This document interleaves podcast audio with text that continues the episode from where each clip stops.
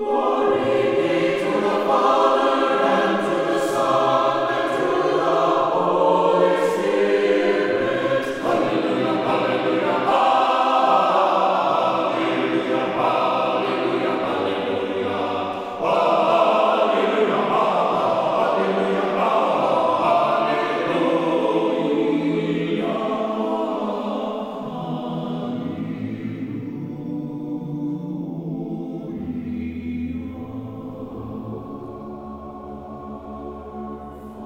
Glory to Jesus Christ. Annunciation Byzantine Catholic Parish presents Light of the East, a program revealing how the Eastern Catholic churches have nourished the Roman Catholic churches and today's world in profound ways through their histories, traditions, mysteries, and spirituality. Hello, I am Father Thomas J. Loya, pastor of Annunciation of the Mother of God Byzantine Catholic Church in Homer Glen, Illinois, and this is a story of the Eastern churches, an inspiring story of faith, courage, intrigue, mystery, spirituality, dissension, and reconciliation. But most of all, this is an expression of a great experience of faith through a unique divine liturgy.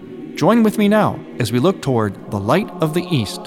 Light of the East is also supported by Eastern Christian Publications, where you can find the prayers of the Catholic Byzantine Daily Office at ecpubs.com and by easternchristianmedia.com a broadband network for you to learn more about the Eastern Catholic Churches. That's easternchristianpublications.com. Glory to Jesus Christ. Welcome to Light of the East. I am Father Thomas Loya, your host. I want to say hello and also thank you to all those who participated recently in what was called our ByzanTEEN Youth Rally. Now, that ByzanTEEN is spelled B Y Z A N T E E N. And we capitalize that last part T E E N. Yes, the pun is intended. ByzanTEEN Youth Rally. It's a rally that's done every other year. It's held at different locations throughout the country every other year for the benefit of the teenage population of the Byzantine churches, most specifically the Byzantine churches from the Ruthenian jurisdiction, the Metropolia of Pittsburgh, as we are also called. See, there's different jurisdictions that follow the Byzantine Rite. You have to think of the Byzantine Rite as like an umbrella, and underneath the umbrella are the different jurisdictions, all having to do with where they came from geographically other words, their ethnic background. And when I refer to the Byzantine church or my Byzantine church, it refers to the Ruthenian jurisdiction. That jurisdiction means those who followed the Byzantine rite that came from, had their roots in, at least the church itself. Not all people who follow the Byzantine rite in America today had their roots in a Slavic country, but the church itself had its roots in Central Europe the actual epicenter of Europe, where Slovakia, Ukraine, Hungary all converge, in the Carpathian Mountain area, which is basically the lower Tatra Mountains, a beautiful area of the world. And from there, immigrants came in the late 1800s, early 1900s, and from those Slavic lands, and they brought their Byzantine Catholic faith with them. So they became known as Ruthenian, which is an anglicized word of Rusin. See, Rusin were the original peoples of that region, dating all the way back to about the 7th century. And these people settled there, became known as the people of Rus, the Rusin people. And in English, it's the word is Ruthenian. So whenever we refer to the Ruthenian church or Rusin church, Carpatho Rusin, for instance, it means those people who were evangelized by Cyril Methodius, Byzantine missionaries back in the 9th century, who lived in that region that is the epicenter of Europe, the Carpathian Mountain area. Many of them migrating to the United States, as I mentioned, during that great flush of immigration in the late 1800s, early 1900s. So, for the Ruthenian jurisdiction, every other year we hold a national youth rally where we gather together all the youth from our parishes now, the reason why that is significant is because the Eastern churches, all of them, especially in the Western world, are very sparsely populated and very spread out. And we thought that there was a need, and we started this back in the year 2000, there was a need to bring all these young people together, you know, the current and future of our church, so they could meet each other and they could develop relationships and share faith and grow in the faith together and meet other priests and nuns from their church in many regions of the country, of the United States, there are people who are Byzantine Catholic who have no Byzantine Catholic church anywhere near them, or they may have one and no others nearby. So they can sometimes feel isolated or even disconnected with their churches. It's not like in the Latin Rite. The Latin Rite church is very plentiful in most parts of the United States. You get into some of the western part of the United States, and it gets, it gets a little bit more sparse, but basically the Latin Rite is a lot more common. The Eastern churches are much, much less common, and their populations, therefore, are much more spread out. So we needed this networking. And the ByzanTEEN Youth Rally was really born from something that's coming up in September, Labor Day weekend, which has been going on for a lot of years.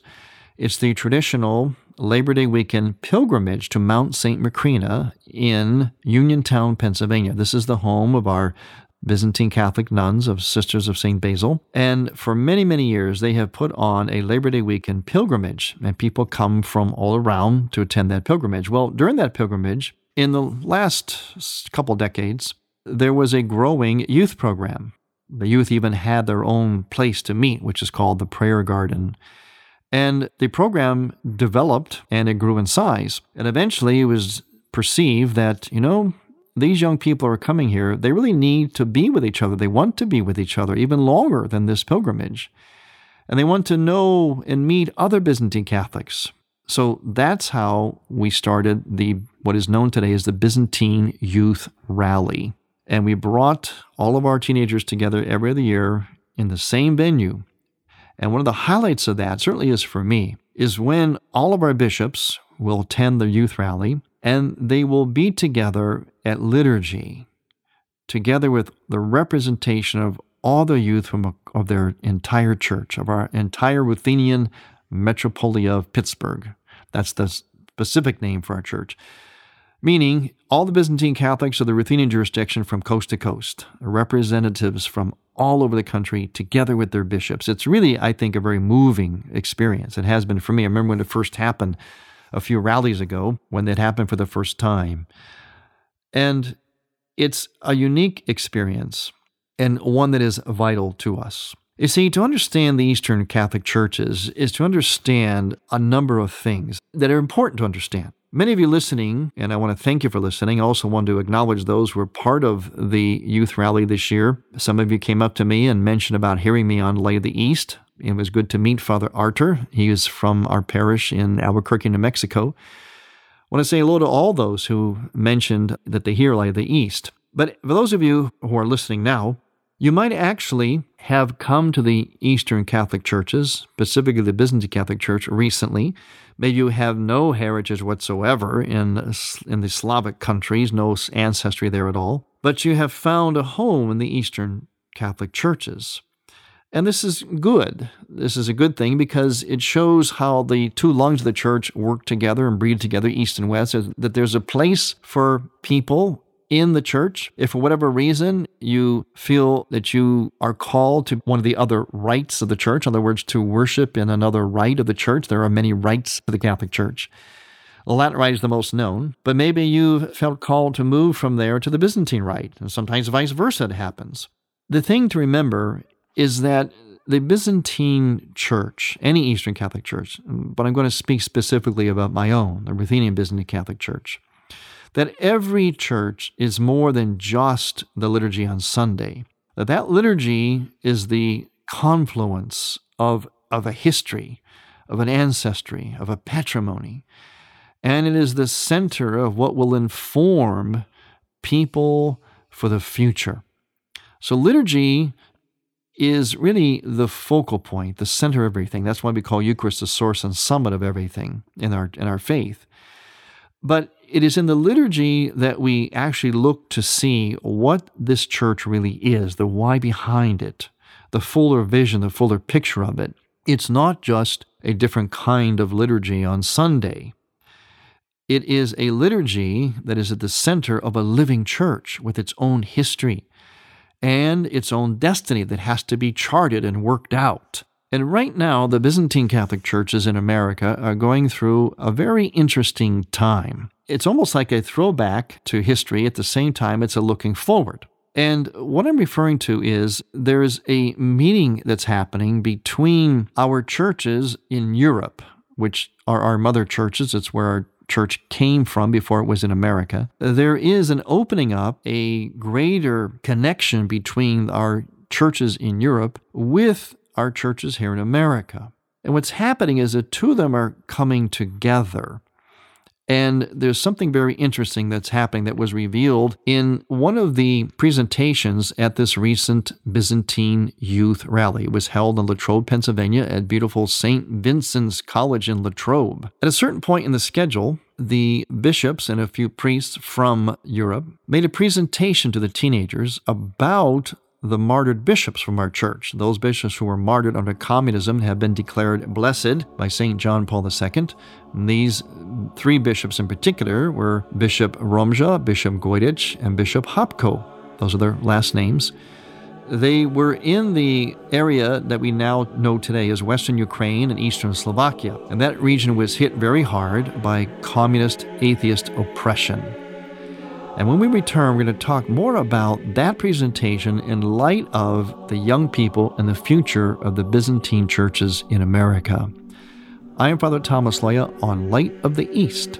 Light of the East mission is Christianity's reunion, and to tell the story of the Eastern lung of the Catholic Church, we need your support. In order to keep Light of the East on the air, you can make a donation now by going to ByzantineCatholic.com. That's ByzantineCatholic.com. And then donate securely using any major credit card. With your help, we can keep Light of the East's illumination bright. Here we are sitting in the middle of the prairie at Annunciation Parish in beautiful Homer Glen, Illinois. And with me is Father Tom Loya. Father Tom, please tell us about Prairie Fest. This is the 11th anniversary of Prairie Fest, which is a festival for the entire family where you'll enjoy music, a grand cash raffle with $15,000 in total prizes, a beer tent, animal shows, juggling, wine art, and more. Prairie Fest kicks off Friday, August 10th at 5 p.m. with music by Echo and Ransom. Next at 7:30, enjoy longtime Chicagoland favorites M&R Rush. Saturday, August 11th, is Family Day, starting at noon with kids' games, animal shows, juggling, and much, much more. The music kicks off with Common Allies at 4:30.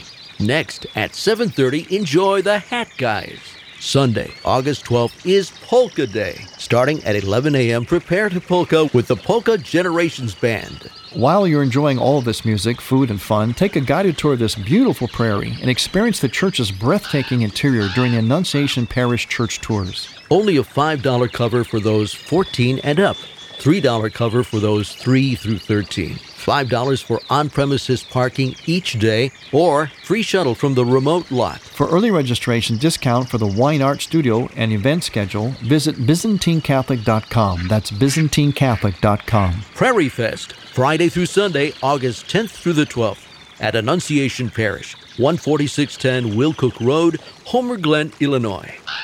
You're listening to Father Thomas Loya on Light of the East. It's no secret that Father Loya and other speakers from the Tabor Life Institute are available to speak at your parish or group on marriage and family topics, seen through the lens of St. John Paul II's Theology of the Body. Other topics include Eastern Christian spirituality, and the significance of art in the church. The Tabor Life Institute can arrange for marriage encounters, parish missions, and can help your parish facilitate teen faith formation in either English or Spanish. For Father Loya and other speakers, contact the Tabor Life Institute by writing to Tabor Life at earthlink.net.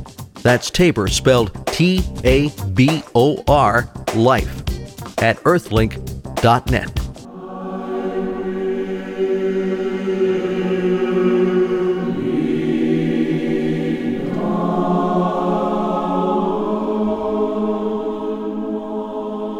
Welcome back to Light of the East. I'm Father Thomas Loya, your host. I know you've been hearing about it, but I do want to say again and again, or as we say in the Slavic languages, paki paki. In other words, again and again, we say that during our litanies, about our upcoming Prairie Fest at Annunciation Byzantine Catholic Church in Homer Glen, Illinois. That's Friday to Sunday, August 10th through 12th nonstop music, fellowship, great children's area, great family activities. I personally give tours of our award winning prairie, which is basically the extension of our sacramental Eucharistic worldview into nature. We have tours of our church. You can see our church, learn about it.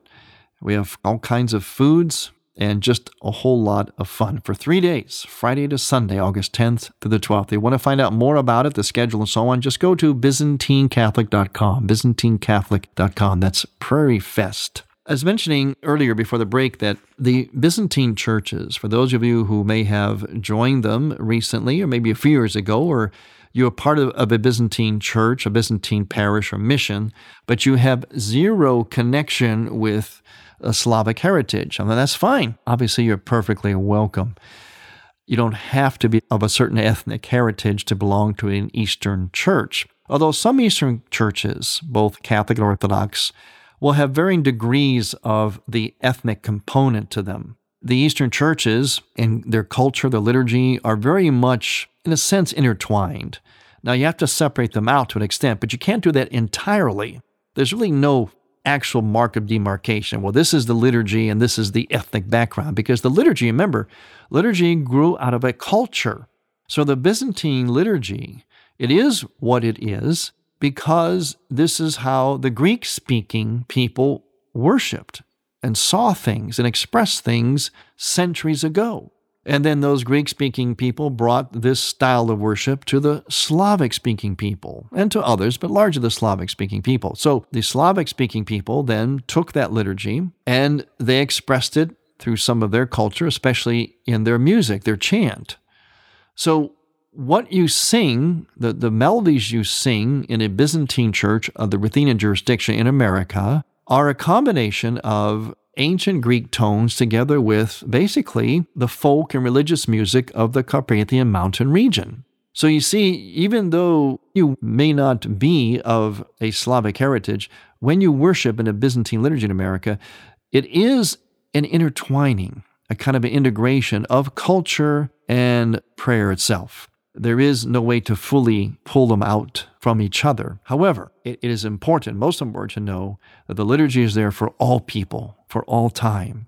Even though it has a specific heritage and it has a certain character of its ethnic component or background, it is for everyone. It is open to all. So hopefully everyone feels welcome. But as we come to Byzantine liturgy, as I mentioned earlier, and I can't stress this enough, we must see the liturgy in the context of the whole church, with what it suffered, with its glories, with its difficulties, its human weaknesses, its human glories, its saints. It's a living church, and it has to be seen that way in context of its history, its liturgy. And if we really are going to be faithful to the Byzantine church, if we've joined a Byzantine parish or mission, then we have to do something which was echoed time and time again by one of my seminary professors, and he was so correct. He would say to us seminarians, Gentlemen, remember, live the liturgy, live the liturgy. The Byzantine church is about a way of life, not just a different kind of liturgy on Sunday. Yes, it is a unique liturgy on Sunday, just as the Latin Rite liturgy is, is its own liturgy. Each liturgy is unique, but it's not just the liturgy on Sunday.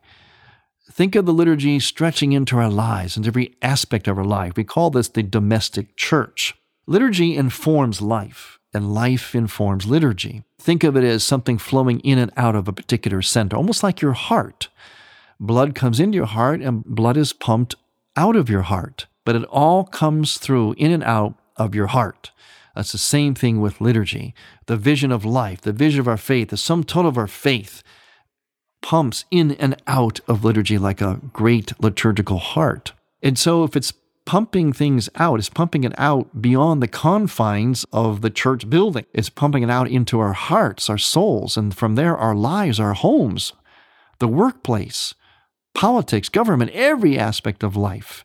Liturgy gives us a vision of life. And our home life should be colored and tailored by the liturgy. This is what we mean by domestic church. It's like stretching the liturgy into your home, into your home life. Let's look at this in terms of some specifics. First of all, liturgy is communal, Eucharistic, which means there has to be a communal dimension preserved as best as possible in our households, especially if we have family, kids, children. we've got to be able to gather at least once a day, preferably for the supper time meal. At that meal, remember, the meal is an extension of the Eucharist. It's it's an agape. It's it's it, it is reminiscent of Holy Communion, of that holy gathering, of that union communion of persons that God is, and because we're made in the image and likeness of God, God calls us also to be a communion of persons. And sitting around a dinner table is a great opportunity to stretch the liturgical vision into our lives, and it's essential for our lives. And while we're sitting around there, we're together, first of all. Secondly, we do God talk. Maybe have somebody do what they do in Byzantine monasteries read from the scripture or spiritual book. A few lines while everyone remains in silence and listens. They can still eat, but they can listen in silence. Do that just for a minute or two, or maybe longer 30 seconds, whatever. Let it develop according to how the Holy Spirit is moving your household. And after that, do some God talk. Reflect on what was read, ask some questions, have everybody say something, offer something, or ask them just, well, how did you see God in your life today? In other words, how was your life a liturgy? What do I mean by that? It means we saw, sensed in a very palpable, real way the presence of God. And we responded to that with prayer, with gratitude, with offering. That should be what we do all day long, every minute, even in negative things, tragic things, frustrating things. We look to see what is God doing in this? What is He saying? What, you, what does He want us to learn? How is He trying to form us through things that we may not even like or might be uncomfortable for us? In our liturgy, we pray for a spirit of vigilance, and we do so during a certain critical part of the liturgy, a very critical time in the liturgy. What we do is we pray for vigilance, and vigilance means being spiritually awake to witness the presence of God acting. And from that, we then act according to that vision. So you see how liturgy, even one single word in liturgy, is supposed to influence and tailor and color our moment to moment life outside and beyond the confines of the church walls. We live the liturgy. Liturgy also tells us that there is a prayer life, not just the divine liturgy, or as the Latin rite would say, the Mass, not just that. Most people are familiar with that as the primary form of prayer. And, indeed, it is the source and summit of our existence, Eucharist. That is the prime, essential form of worship, is the Eucharist liturgy. That's the high point, the culmination to all other prayer.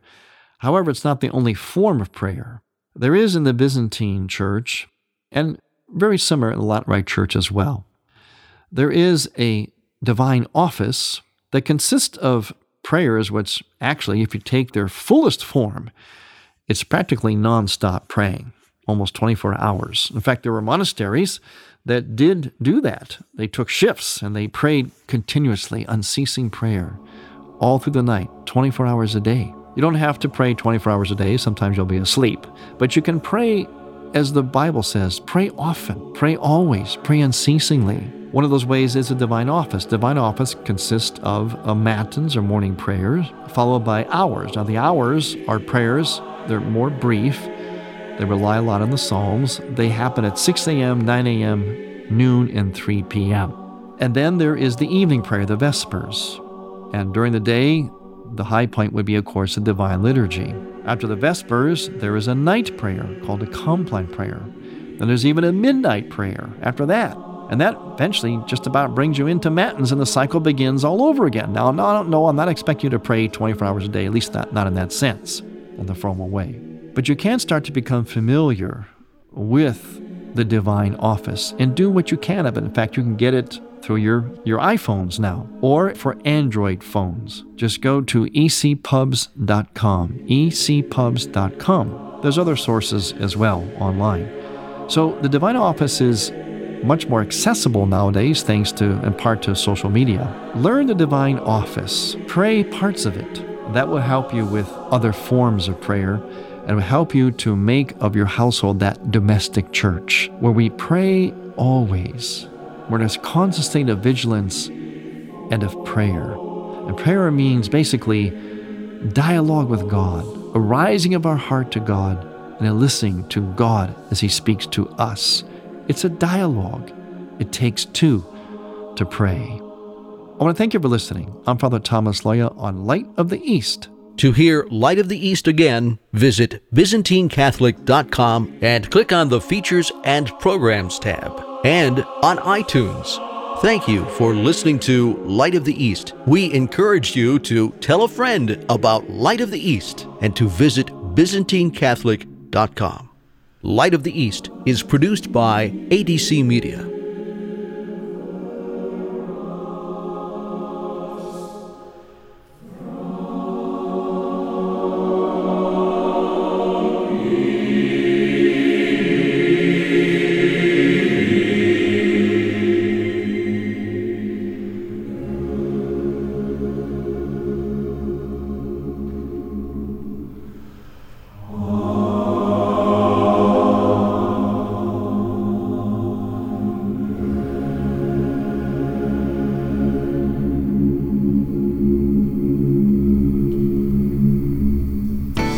Why do we need Catholic radio? Because not everybody's sitting in front of a computer or watching their television set at home. How about when driving to work? Catholic radio's there for you. I may be a Catholic priest, but I'm still a student of the faith, and Catholic radio helps supply good material, whether it be a question and answer format show, whether it be a show itself on doctrine or theology. I myself, as a priest, am always learning. Father Wade thinks Catholic radio is important. So should you. Thank you for listening. Next week, we will return to the Light of the East. To learn more about Annunciation Byzantine Catholic Parish, visit our website, ByzantineCatholic.com, where you will also find an archive of all of our programs. In order to continue Light of the East with its mission of Christianity's reunion, we need your support with a donation. Any amount will be a blessing. Please make out a check to Light of the East Radio and send it to Light of the East, 14610 Will Cook Road, Homer Glen, Illinois 60491. That's Light of the East, 14610 Willcook Road, spelled W I L L C O O K Road, Homer Glen, Illinois. Or donate online on the homepage of ByzantineCatholic.com. From the Light of the East, a new dawn of unity is in sight. God bless you, go with God, and may God grant you many happy years.